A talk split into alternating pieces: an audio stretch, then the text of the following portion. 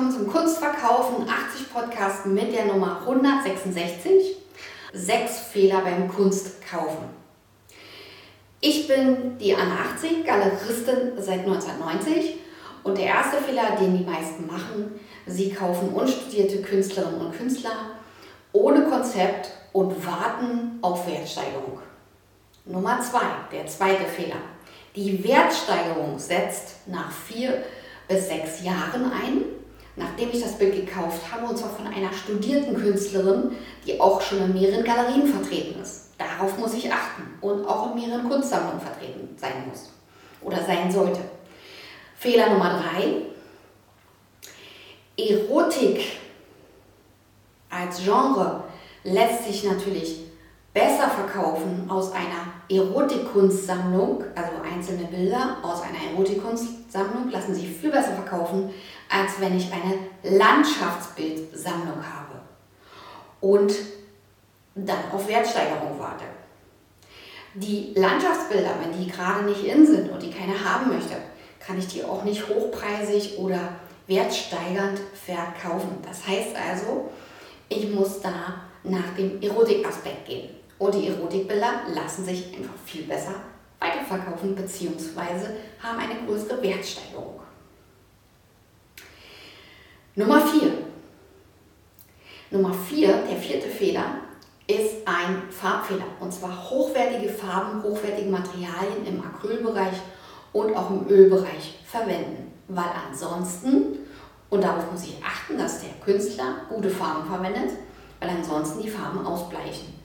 Und auch bitte auf die Grundierung achten, dass nicht auf einem Nessel einfach auf dem Nesselstoff losgemalt wird, sondern dass die Bilder grundiert sind.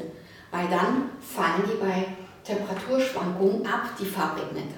Ja, nicht gleich, aber irgendwann bröselt es runter. Und dann habe ich keine Wertsteigerung, sondern habe ich einen Totalschaden. Und meine eigene Versicherung deckt den gar nicht ab. Ja? Und dann habe ich sozusagen richtig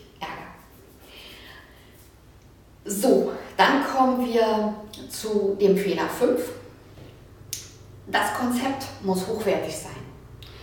Hier sehen wir ein Paarbild, was ich sozusagen als Künstlerin für Singles male, weil wir alle kennen das. Wir alle ähm, toben uns aus in unserer Singlezeit. Danach wollen wir aber schon eine echte Paarbeziehung haben und möchten auch dass diese echte Paarbeziehung nachhaltig wird. Das heißt also, wenn ich jeden Tag auf ein Paarbild gucke, bin ich viel motivierter, der Sache nachzueifern, mein Ziel umzusetzen, als wenn ich da nicht jeden Tag drauf gucke. Also sind Paarbilder für Singles etwas Motivierendes, damit ich auch immer wieder daran erinnert werde, ah, da war doch was, ich wollte doch eine Beziehung. Also gucke ich auch beim Sport, bei meinen Hobbys und auch mal auf der Arbeit, ob da nicht die eine oder andere geeignet wäre und spreche auch Menschen an, ohne Erwartungshaltung. Ja? Also ohne Erwartungshaltung ansprechen und dann ins Gespräch kommen, gucken, wie äh, sind die Hobbys, ist, sind die deckungsgleich und so weiter. Ja? So, Fehler Nummer 6 beim Kunstkaufen. Beim Kunstkaufen gibt es den Fehler Nummer 6 und zwar, dass ähm, viele, viele Käufer, die äh, mit einer Kunstsammlung anfangen, dass die Künstler einkaufen, die eben nicht bekannt sind, weil die schön günstig sind und vielleicht sogar unstudiert. Und der sogenannte Hobbykünstler, der kommt natürlich nicht fest in die Galerien, kommt nicht fest in die Kunstsammlung rein wird auch nicht bei Messen ausgestellt. Und diese Leute kommen einfach auch nicht im Kunstmarkt nach oben. Und dazu gehören leider auch Influencerinnen und Influencer, die sich vor die Kamera stellen und äh, erwarten, dass der Kunstmarkt auf sie zu, drauf zuspringt oder dass die Käufer sie anspringen.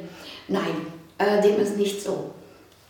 Und äh, mir kann es sogar passieren, dass ich ein Bild von einer Influencerin gekauft habe, sozusagen, oder von einem Influencer. Und es wird beim Versteigerungsbereich gar nicht zugelassen. Weil da geht es nicht nach Followern, sondern da geht es nach Listen. Und zwar habe ich eine ordentliche Vita, wo habe ich überall ausgestellt und vor allen Dingen, welche Zusammenarbeiten, Kooperationen habe ich mit echten Galerien und nicht mit irgendwelchen Firmen ja? oder mit Auftraggebern. Und das ist natürlich dann mh, hm, keine Wertsteigerung in dem Moment, wenn ich so ein Bild veräußern möchte. So, meine Lieben, falls euch dieses Bild gefallen hat oder auch mein Vortrag, dann äh, würde ich mir vorstellen und auch wünschen, dass ihr mir ein Kaufangebot für dieses Bild zuschickt. Über Likes, Abonnements meines Podcasters würde ich mich freuen. Und ich werde jetzt in Zukunft Podcasts drehen, die bildlich sozusagen ähm, mehr bildlastig sind als tonlastig. Denn die Leute wollen ja mehr gucken. Also machen wir das mal. Also bis dann, eure Diana 18. Tschüss!